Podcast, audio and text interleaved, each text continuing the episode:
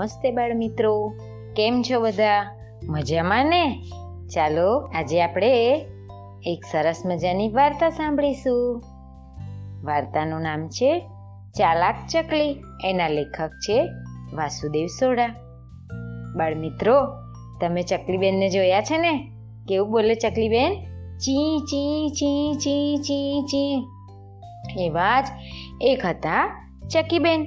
આ ચકીબેનને એક વખતે તરસ લાગી.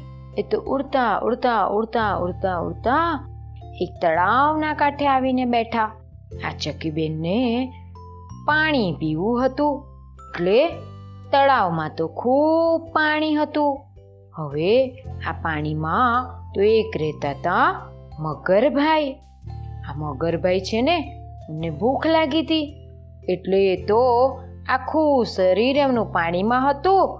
અને મોઢું બહાર રાખીને કોઈ પણ ખોરાકની એટલે કે શિકારની રાહ જોઈને બેઠા હતા. એવામાં આ ચકલી છે ને ઠેકડા મારતી મારતી મારતી પાણી પીવા માટે આવી. મગરે તો આંખ ઉગાડીને જોયું અને કે છે અહ, કેવી સરસ મજાની નાની નાની ચકલી છે. એને ખાવાની મજા પડી જશે. વળી પાછા મનમાં મનમાં બોલે છે, અરે, આ ચકલી તો હાવ નાની છે. નાની ચકલીથી પેટ તો નહીં ભરાય, પણ મારી ભૂખ તો ઓછી થશે.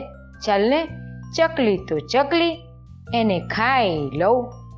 હવે ચકલીબેનને તો આ પાણીમાં ચાંચ બોળી અને પાણી હજુ તો પીવા જાય છે.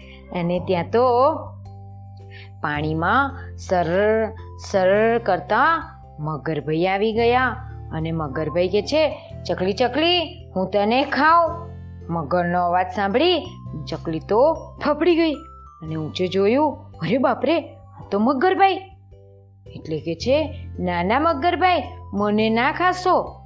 એટલે મગરભાઈ કે છે, નાના, હું તો ખાવાનો જ, મને બહુ ભૂખ લાગી છે. એટલે હું તો ખાવાનો જ.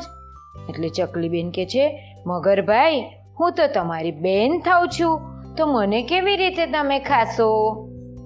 એટલે મગરભાઈ તો વિચાર કરતા થઈ ગયા અને ચકીબેન તો પાણી પીને ચી ચી ચી ચી ચી કરતા ઉડી ગયા. થોડી વાર થઈ અને મગરભાઈ તો વિચાર કરવા લાગ્યા, આ, હું પાણીમાં રહું છું, આ ચકલી તો જમીન ઉપર છે, તો એ મારી કેવી રીતે બેન કહેવાય? વળી મારે ને એને શી લેવા દેવા? આ ચકલી મને બનાવી ગઈ એવું લાગે છે. એમ કરતા કરતા બીજો દિવસ થયો. આ ચકી બેન તો પાછા પાણી પીવા માટે આવ્યા. અને હવે તો મગરભાઈની બીક હતી જ નહીં. એટલે તો સીધા તળાવમાં પાણી પીવા લાગ્યા. પાણીમાં ચાંચ બોરીને ત્યાં તો મગરભાઈ પાછા દળતા દળતા આવ્યા અને ચકલી સામે જોયું અને પછી બૂમ પાડવા માંડ્યા કે ચકલી ચકલી, હું તને ખાઉં. એટલે ચકીબેન કે છે, અરે અરે મગરભાઈ તમે ભૂલી ગયા? તમે તો મારા ભાઈ થાવ છો, હું તમારી બેન થાવ છો. બેન થાવ છો તો તમે બેનને મારશો, આ મને ખાશો. એટલે મગરભાઈ તો પાછા વિચાર કરવા માંડ્યા અને ચકીબેન તો પાછા પાણી પીને ઉડી ગયા. આ મગરભાઈ તો એકલા એકલા પડ્યા પાણીમાં અને વિચાર કર્યા કરે કે આ ચકલી આકાશમાં ઉડે, હું પાણીમાં ડૂબકી મારું, વળી મરે એને એને વળી સી સગાઈ છે? તો એ મને બેન કહેવે છે, મને એ વાત સમજાતી નથી. આ ચકલી મને રોજે ને રોજે મૂરખ બનાવી જાય છે. મારે કોઈકને પૂછવું પડશે, એટલે તળાવના કાંઠા ઉપર એક કરોડિયાનું ઝાડું અને એમાં કરોડિયાભાઈ રહે.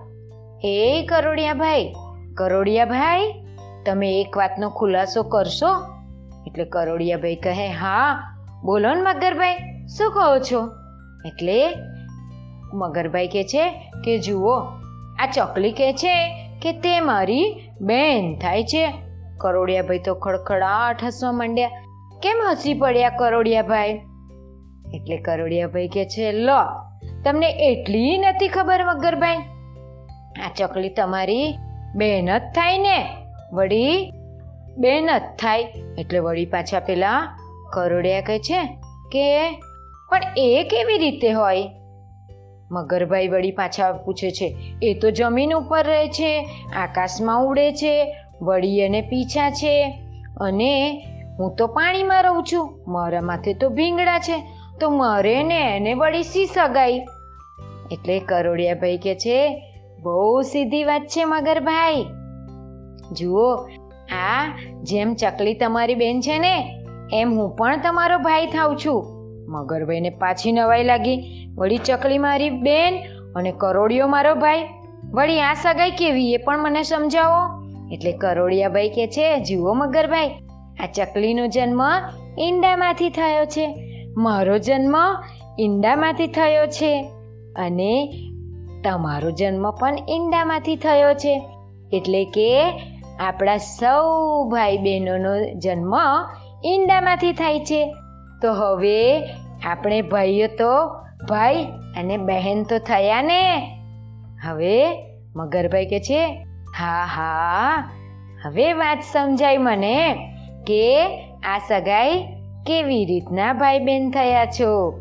એમ કહી અને મગરભાઈ તો માથું હલાવ્યું અને ખુશ થતા થતા પાણીમાં સર સર કરતા સરકીને જતા રહ્યા.